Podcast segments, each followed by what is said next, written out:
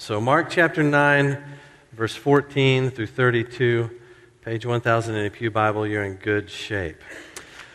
Uh, I read an article a few years ago about a man named Manish Sethi. He was a freelance writer, and he was troubled by his tendency to goof off instead of doing his work. And he found that social media was the main culprit. He would be typing, and then he would stop and he would get online. He did a little study of his internet usage to see how productive he was, and he found that he was only using 35 to 40 percent of his time for productive work purposes. The rest of it was just lost in social media and other things. So he did what any rational human being would do. Uh, he put an ad on Craigslist, and he hired a woman to sit next to him when he was working and to slap him whenever he got off base. So he does this little experiment, and he found it was amazing the kind of motivator that getting smacked in the face was.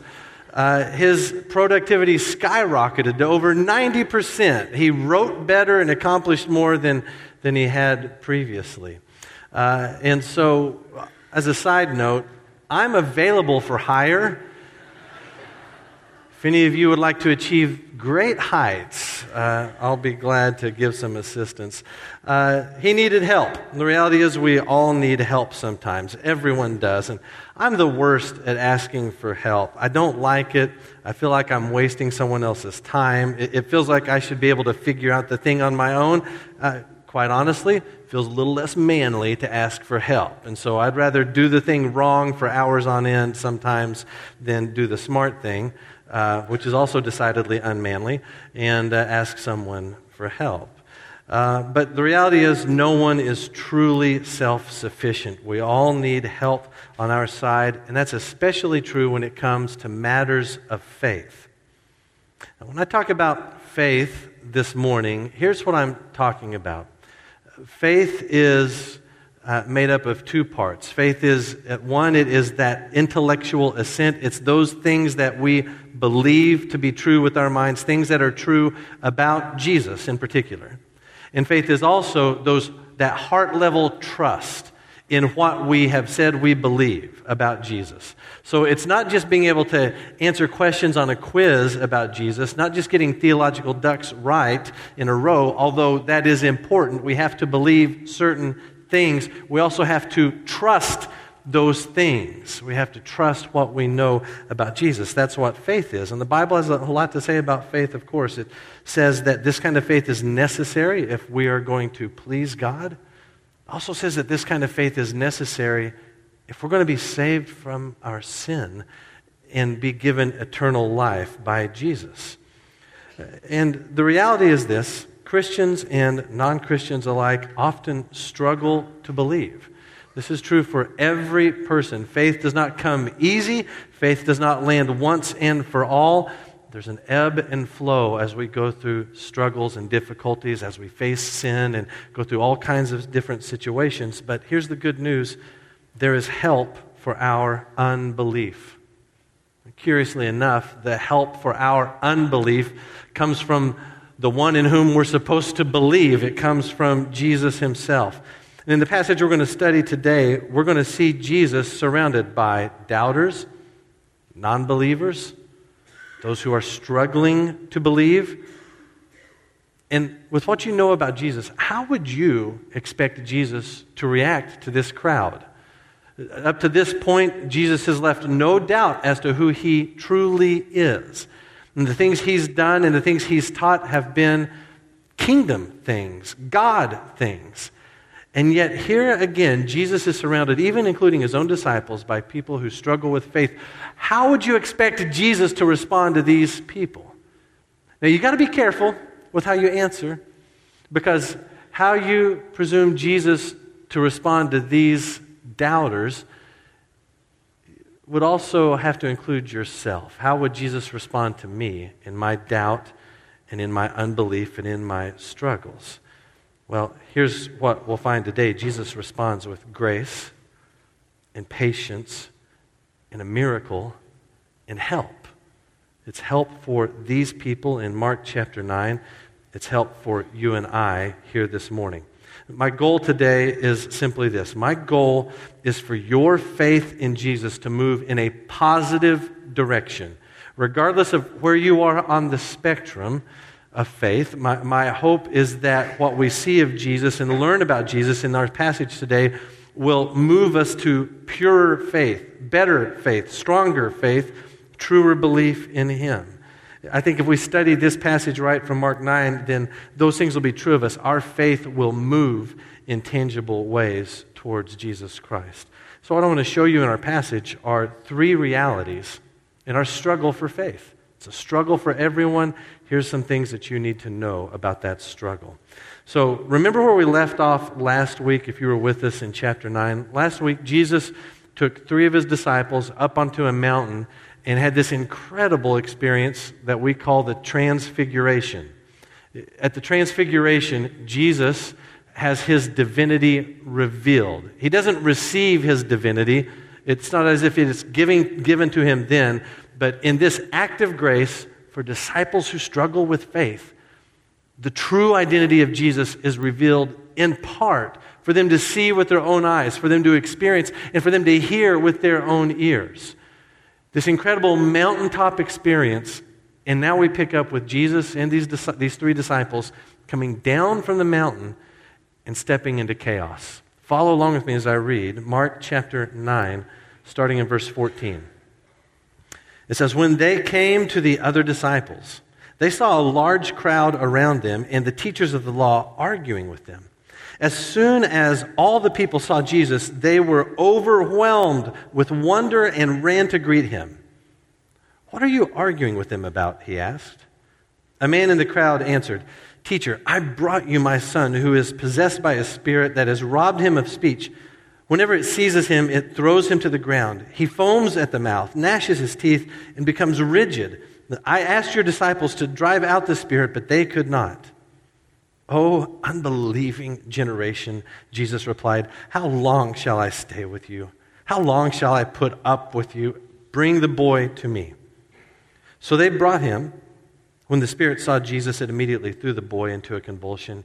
He fell to the ground and rolled around, foaming at the mouth. Jesus asked the boy's father, How long has he been like this? From childhood, he answered. It has often thrown him into fire or water to kill him. But if you can do anything, take pity on us and help us? If you can, said Jesus. Everything is possible for him who believes. Immediately, the boy's father exclaimed, I do believe. Help me overcome my unbelief. When Jesus saw that a crowd was running to the scene, he rebuked the evil spirit. You deaf and mute spirit, he said, I command you, come out of him and never enter him again. The spirit shrieked convulsed him violently, and came out. The boy looked so much like a corpse that many said, He's dead. But Jesus took him by the hand and lifted him to his feet, and he stood up. After Jesus had gone indoors, his disciples asked him privately, Why couldn't we drive it out? He replied, This kind can come out only by prayer. They left that place and passed through Galilee. Jesus did not want anyone to know where they were because he was teaching his disciples. He said to them, the Son of Man is going to be betrayed into the hands of men. They will kill him, and after three days he will rise again. But they did not understand what he meant and were afraid to ask him about it. So, here's what we're looking at in this passage today three realities of our struggle for faith. On the other side of this, you and I should struggle much less to believe in Jesus Christ. What are those three realities in a struggle for faith. The first, if you're taking notes, is this. Here's the first reality faith is attacked by evil. Something you've got to know about your faith. A battle that every person faces is the battle that is inflicted by evil, and namely by our enemy, Satan. There are some disturbing details in this story, and uh, especially regarding the boy and his suffering. And Mark, ever the vivid storyteller, quickly helps us feel the anguish of the father. Uh, the struggles of this child are described three different times in this brief passage. In verses 17 and 18, the father describes uh, what happens to the boy. Verse 18, he's been, or he's been robbed of speech. He, when it seizes him, the Spirit throws him to the ground. He foams at the mouth, gnashes his teeth, becomes rigid. Verses 21 and 22, uh, Jesus again, or excuse me, the Father again describes the way the boy struggles with this Spirit. Verse 26, when Jesus commands the Spirit to leave, the Spirit convulses the boy violently before coming out of him. It's awful. The boy is tormented continually, and the Father is in anguish. What are we to do with this? We've had to wrestle with this question several times through the, our study of Mark's gospel. What do we do when we get to these scenes of spiritual activity that don't set or don't seem to jive really well with kind of how we think about these spiritual matters? Well, this scene speaks to us about the reality of evil in two different ways a general way and a specific way. So, in general, you and I can all understand what it's like to go through hardship and suffering. This father and his boy are going through hardship and suffering. It's inflicted by evil, but still we can see a small reflection of ourselves in that the reality, the norm for all people is hardship. Suffering is not abnormal to the human experience. Suffering is common to every person that walks in, on this planet. Now, to be sure, we have times of joy and happiness. Not every day is unrelenting hardship. For example, the great difficulty I faced yesterday was attempting to move after eating too much brisket. It was harder than you might realize. The brisket was far yummier and juicier. My meat tank was filled to overflowing, and I had to wear the stretchy pants. It was a hard scene. So, that was my hardship yesterday. Not every day is just brutal and difficult. But the reality is that there, there are times when trouble takes the reins. And it doesn't matter how powerful you are, how wealthy you are, how popular you are, no one is exempt from this reality. No celebrity, no politician, no power player. Everyone is susceptible to this. Suffering is the norm. And it's important that you get this because you need to see yourself in this story, and it's possible for all of us, in a general sense, to see ourselves in the suffering of this father and his son. So, this scene speaks to us about the reality of evil and its effects on us in a general way, but, but that's not all. Second, this story it, it, teaches us about the reality of evil in a very specific way. I'd say this is its primary purpose. You see, the suffering of the Father and the Son is not a metaphor, it's not a symbol for all human suffering. The Son's suffering is quite specific, he is under spiritual attack. So we've got to ask ourselves the question what do we do with this depiction here of the boy and his suffering? You, you might say, ah, that's tough for me to get on board with and to really believe. You might even say this look, I just, I don't, just don't think it's literal or accurate. It seems from the description uh, of the boy's symptoms that he's dealing with epilepsy, not an evil spirit. And it, it seems, you know, most likely that first century people probably attributed natural things that they didn't understand to spiritual forces. So they saw the boy sick and convulsing, and they just assumed, ah, it must be an evil spirit in him, when in reality he just he needed some medication, some treatment, whatnot. So you would say, ah, this, this is not really a story about spiritual activity, it's just about epilepsy. They just didn't know any better. But what if it is actually demonic activity and you're the one who doesn't know any better? It's a logical fallacy for you and I to assume that we have more information today than they did in their day about this specific situation. It's not fair for us, logically, to say, I've got an accurate diagnosis and all I've done is read a few lines. What if there is a spiritual world that you deny and you push back against, and you're the one who's getting it wrong the entire time? You see, Jesus and the disciples and all the people present, and the writer of this gospel, Mark, they all believe literally that there's a spiritual attack happening on this child. And Jesus treats illness and spiritual attack in different ways in his ministry. So, take for example, in Mark chapter 2, when Jesus heals the man who is paralyzed, he did not say to the man, Demon of paralysis, I rebuke you, leave this man. And the guy got up and walked out. That's not what Jesus said. Jesus said, Rise, take up your mat, and walk. So Jesus treats spiritual things in a spiritual way. He treats physical things in a physical way. He heals, he casts out. Jesus sees a difference between the two. He doesn't attribute every physical ailment to demonic activity or spiritual attack. That distinction ought to be believed here in this story that Jesus, the trustworthy one, sees a spiritual attack and he acts on behalf of the boy. So we take this story to be an accurate description of the boy's condition. Yes, he had epileptic type symptoms, uh, but that was caused by this spiritual attack he was enduring. And so, since Jesus and all the others in the story take this literal, I think you and I must do so also. Because if we deny the influence of Satan in this story, it's likely that we also deny the influence of Satan in our own lives. That is a deadly mistake. You see, we experience evil in a specific way. Evil acts against us. It acts against our faith. It, it is not interested in your well being or your prosperity or your spiritual success. It wants to destroy you, it wants to destroy your faith. And we can do nothing in and of ourselves to change this. The father is powerless in the story, the boy is powerless in the story. If it's not for the intervention of Jesus Christ, the evil spirit gets its way and accomplishes its wicked agenda. It's awful.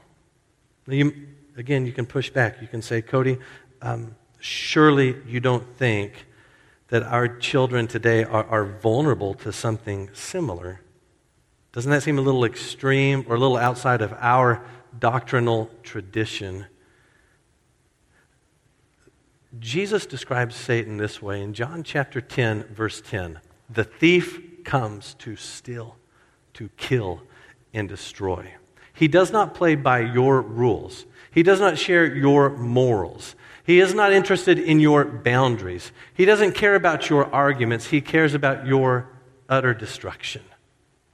He doesn't come to negotiate. He doesn't come to agree on terms of warfare. He does not ask permission before he devours.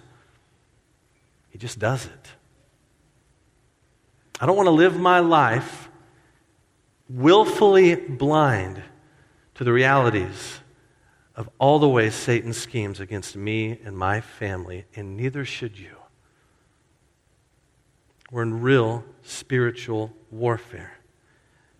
And in this story, the first thing you and I learn is that our faith is under attack by a very real enemy. He doesn't need you to agree he doesn't need you to admit that this is true for him to be effective in his work. But he is horrifyingly effective for those who do not walk with Jesus in faith. It's a real enemy in the story, it's your enemy. There's another struggle for faith in this story. It's not just a struggle of the enemy on the attack. Here's the second struggle. Uh, reality that we need to realize is that faith is hindered by doubt. Our faith is under attack by an enemy. Second, our faith is hindered by doubt. Now, when Jesus comes down the mountain, what he finds is he finds the disciples in a conflict. Uh, and there are teachers of the law there, these religious professionals who get just a brief mention. They seem to be on the attack against the disciples. The father of the boy is also uh, in disagreement with the disciples. It would seem that they had attempted to deliver the boy from this spiritual attack, and they failed miserably. And so now the disciples are taking heat about this. And then the father explains the situation to Jesus. And I love Jesus' response in verse 19. He says, O unbelieving generation, how long shall I stay with you? How long shall I put up with you? And here's this very real moment, very transparent moment from Jesus, the frustration he feels at the unbelief that he's surrounded with, even unbelief from his own disciples. So he asks the rhetorical question, How long shall I put up with you? And then his next line is a statement of grace Bring the boy to me. He doesn't say, Get out of my face, leave me alone, I got other things to do or better people to hang with. He says, I'll succeed where everyone else has failed. I find it interesting also that Jesus' first response isn't to the boy's condition. He responds first to the faithlessness that he's surrounded by. Right? He, he doesn't hear that this boy's under spiritual attack and they say, Oh, oh, oh sound the alarm, get everyone together. Oh, we got to do. That's not how Jesus reacts. He speaks first to the presence, the prevailing presence of unbelief, which otherwise would have solved this boy's issue. Everyone in the story fails the faith test. Everyone. The disciples fail the faith test in, again, a similar spectacular fashion. We know they fail the faith test because they were unable to cast out this demon. In verse 28, a little later in the passage, the disciples, after Jesus has delivered the boy, the disciples ask Jesus, Hey, why couldn't we drive it out? In verse 29, Jesus replied, This kind can come out only by prayer. So the disciples have a failure of faith, but here Jesus says this kind only comes out by prayer. You might say, Ha ha, Busby, gotcha. It's about prayer, not faith. And I would say uh, it's, it's about both. Because the prayer that is powerful and effective is a prayer that is rooted in a sincere and deep faith relationship with our Lord. Prayer is not powerful because of a formula, because of magic phrases, because we say things a certain way or stand on our left foot and hop up and down, and then that obligates God to act. Prayer is powerful and effective because we are people who believe in the one to whom we pray. And when we pray in faith, the effectiveness of that prayer is not seen in that we bend God to our will but the prayer of faith is effective because it bends the prayer person to God's will. Faith doesn't change God's mind in our prayer, faith changes our minds. Faith opens our eyes. The prayer of faith gives us trust in God who has charted our course and has everything laid out according to his perfect sovereign will. The prayer of faith is powerful and effective because it changes me it makes me more like God when I trust Him, I believe Him, even when I don't have the answers. This past year, last year, we studied the book of James, and in one of those very first sermons, James chapter 1, verses 6 and 7, James talks about the absolute necessity of faith in prayer. He says the person who prays and does not believe, they don't receive anything from the Lord. So again, it's not just mere words or a lot of words or prayer formulas that obligate God to act. What moves God and moves us is a prayer offered in faith. This is where the disciples obviously failed. They fail to believe. They've had success at this work before, a lot of success, in fact. And there's no doubt in my mind that they prayed in an effort to uh, win this spiritual battle in the life of this boy. But they failed because perhaps their trust was in the formula. Their trust was just in the, the raw words, void of faith and trust in God. Maybe their prayer fails because they are afraid. They see the teachers of the law, they see this boy who is uh, just in absolute torment. And in that moment, perhaps they doubt in the power of God to actually deliver this boy. Whatever the issue is, theirs is a failure of faith. I think also it's important to note that the disciples' failure of faith has a blast radius around them also. When the Father asks Jesus, when he says to Jesus, If you can, have mercy on us, that's a statement of profound unbelief, if you can, and that is informed by the disciples' failure to believe. Their failure is seen in the Father's doubt in Jesus. When God's people fail in our faith, so many around us are damaged also. What's more, the name of Jesus himself is marred by our sin. You know, it's a sadly familiar story that says this uh, I was hurt by people who called themselves Christian. I was hurt by the church, and that's why I have nothing to do with it today. Those hurts are real and they are deep. Those hurts are Protestant and Catholic. And so, Christians, be careful with your words and your actions. Be vigilant against the kind of sin that would bring shame to the name of Jesus and would give people a reason to leave the faith. And, Christian, if you have a friend who's been wounded by the church, be gentle with them. They need to receive from you humility and grace and patience and love. They need to see Jesus in you for a very long time. Perhaps some of you carry wounds inflicted by the church or by people who, called themselves Christians, maybe by people who called themselves pastor, maybe by people who called themselves priest.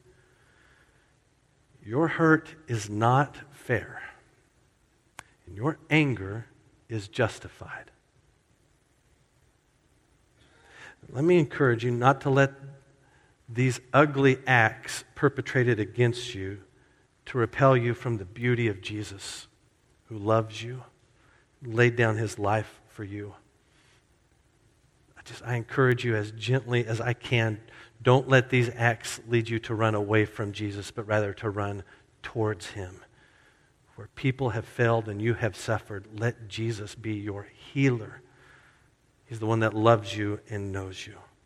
So the disciples fail the faith test, and then the father of the boy also fails a faith test. Look at verse 21. Jesus asked the boy's father, How long has he been like this? And the father answers, From childhood.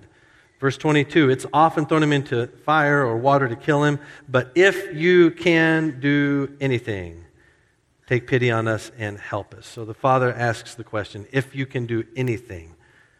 Well, there's no amount of certainty in that statement. He, he's not believing Jesus can do anything. The damage done by the disciples is seen, as, seen in this father's doubt. And so he questions the ability of Jesus to do the thing, to deliver the boy. Have you ever prayed like that? You ever prayed, Jesus, help me if you can? We're probably way too familiar with that script. It often comes when we're at the end of ourselves and we're at the end of our resources. We've tried everything we know to do, and finally we just give in and pray. Well, there's nothing left to do but pray. but instead of praying at the end of our efforts, Jesus, help me if you can, what if we prayed before we exerted any effort Jesus, do what only you can. That's the prayer of faith. That's trusting Jesus. Not doing all you can and then bringing in Jesus to fill in the gaps. It's just letting Jesus take the lead, you following close behind him. Jesus responds to the Father everything is possible for him who believes That's how he responds to this dad. It's how he responds to you and I when we come to him with doubt and disbelief. Everything is possible for him who believes. Jesus is walking this father towards faith. He doesn't rebuke him outright for this expression of disbelief, but Jesus is bringing him along. Everything's possible. He responds to the doubt with a statement that's true, a strong statement of all the possibilities of faith. And then in verse 24, the father exclaims, I do believe help me overcome my unbelief. It's such a true statement, such an accurate read of the human experience. Belief and unbelief are frequently two sides of the same coin for all kinds of people with all kinds of religious backgrounds and experiences. I wonder if those words have ever come from your mouth before or from your heart.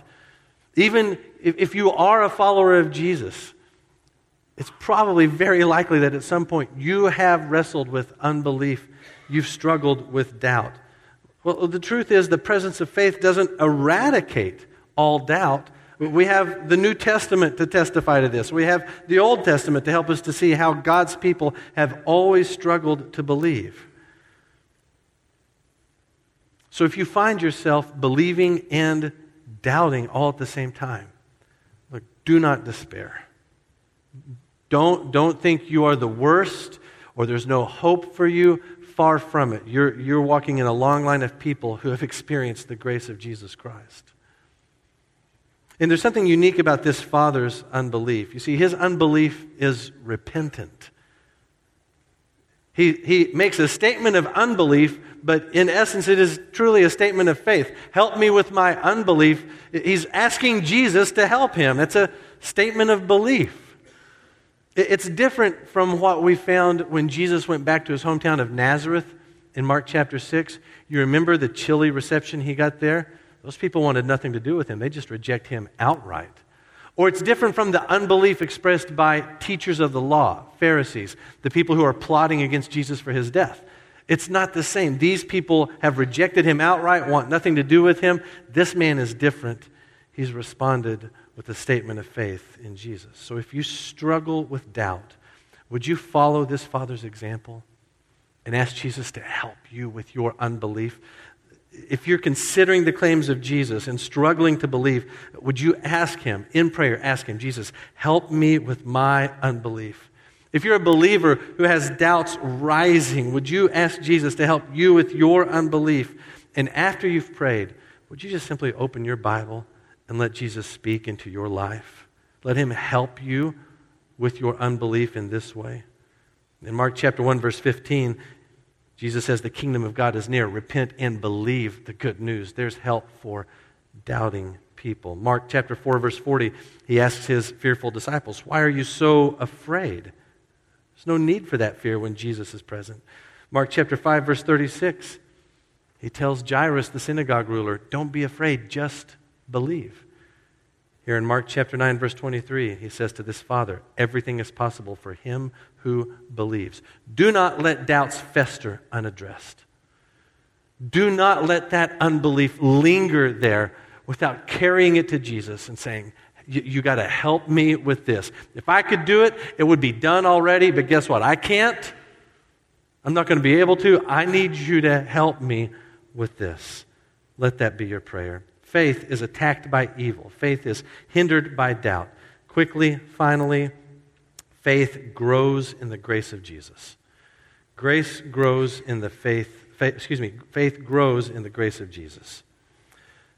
So, in the last part of our passage here, Jesus now turns his attention to this evil spirit and he commands the spirit to leave.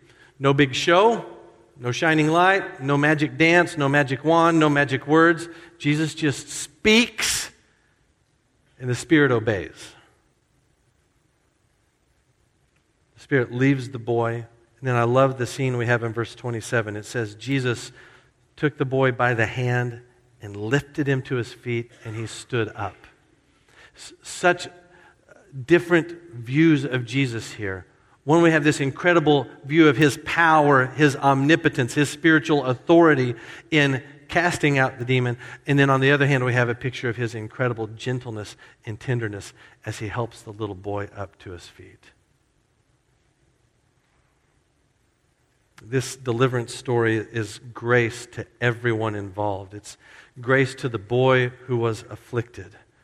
It's interesting to me that no one in the Gospels who's under spiritual attack like this, no one asks for help.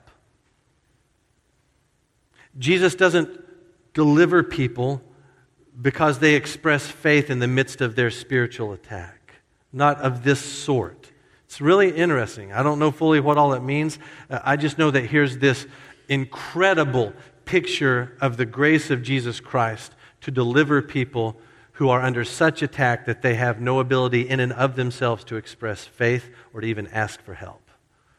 But rather, it seems to be the, the faith of the father in this story that leads to the deliverance of the child. Amazing picture of grace from Jesus to the boy. This story is a picture of grace to the father. The father who struggles with unbelief. Well, Jesus shows him what's possible for the one who believes. And certainly a healed son helped this father with his unbelief. The story is grace to the disciples Right? Their failure in this scene is an important moment. They're taught that their power is not in some prayer formula, but their power is in a faith relationship with God. But Jesus doesn't stop here with his demonstration of grace. He wants his disciples to believe, to understand. And so the story continues as they go on and they're traveling to their next location. Verse 30 tells us they left that place and passed through Galilee And Jesus didn't want anyone to know where they were because he was teaching his disciples. And he said to them, The Son of Man is going to be betrayed into the hands of men. They will kill him, and after three days he will rise. So, look, if you think casting out this evil spirit is an impressive act of grace, it's just a tiny appetizer before the full meal, the great banquet of redemption. This is just a small glimpse into what is to come, but what is to come is of a different degree. Evil is conquered finally, once and for all, not with the word of Jesus, but with the blood of Jesus. When he lays down his life, gives himself as the sacrifice for our sin, and he hangs on that cross because of the rebellion you and I have committed against a holy, holy, holy God. Jesus, in all of his grace, with none of us asking him to do it, none of us admitting our sin, none of us acknowledging that we need salvation while we were still sinners, he dies for us. He goes to the cross. And if he's still dead, we're wasting our time today. But three days later, he rose from the dead. And every promise from him is true, including the promise to save all those who put their faith in him. Jesus gives incredible grace to sinful people like us, and that's what awakens faith for our salvation. Jesus acts in grace and power and love for the sake of his struggling children. So, what have we learned about faith today? We, have learned that faith is under attack by an evil enemy. We've learned that our faith is hindered by doubt and unbelief. We've also learned that Jesus is our great helper, and his help supremely comes through his death and resurrection. Now, I asked you at the beginning of the sermon, how do you think Jesus will respond to all of these non believers and weak believers that surround him? We might expect Jesus to be a bit more like us. We might expect more grit from Jesus. But instead, what do we get? Grace upon grace upon grace. He responds with such grace and power and a promise to save. Are you a doubter? Are you a questioner? Are you an investigator? Are you a believing unbeliever? How does Jesus respond to you? With the same grace and power and promise to save. The most important question you will face in the entirety of your life is this What will I do with Jesus? What will you do with the one who is fully God and fully man, the one who is full of grace for doubters, the one who has power unmatched, the one who has all spiritual authority, the one who laid down his life and rose again? What will you do with Jesus? Let your answer be believe. Let's pray together.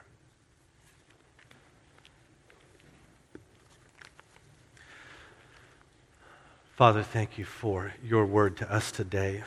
And I'm grateful for what we learn in a story that, in many ways, is really troubling. But in the face of the troubling nature of some of these details, we see you acting on behalf of your afflicted child, you moving in grace, acting for our deliverance. And you do that supremely at the cross. Father, thank you for your grace unmerited, for your abundant love to us. Thank you, Father, for your character. You are not obligated to us in any way, and yet you have chosen to descend all the way to death on a cross for the sake of our salvation. And so I ask this morning, God, help us with our unbelief. You who have done everything for our salvation, you who have revealed yourself. We haven't found you, God, you found us. God, we need your help again today. Help us with our unbelief. For my friends in here, God, you, you know their names, those who have been struggling to believe those who have been investigating the words of Christ and the life of Christ and are trying to understand what it all means, Lord, today. Help them with their unbelief. Let them see the great price that was paid for them, how loved they are by you. And I pray that you would draw them in faith for their salvation today. Awaken that faith in them. Lord, I pray for my brothers and sisters who also struggle with unbelief, the doubts that come through all kinds of conflict and situations and sin and struggles. Lord, help us, sanctify us. Let us set our eyes on Jesus. Let us strive not just to have uh, empty prayer lives, formulaic religion, but God, let us be the kind of people who walk in faith, who trust you completely. Father, I ask for help and strength, especially for those who have been hurt by the church. Such deep wounds and complicated situations. Lord, let these sweet friends come to Jesus to find their healing and their hope and their strength for this next step in Him. Father, we need you. Help us now with our unbelief. In place of doubt, give us sureness, confidence, assurance in you. It's in Jesus' name we pray. Amen.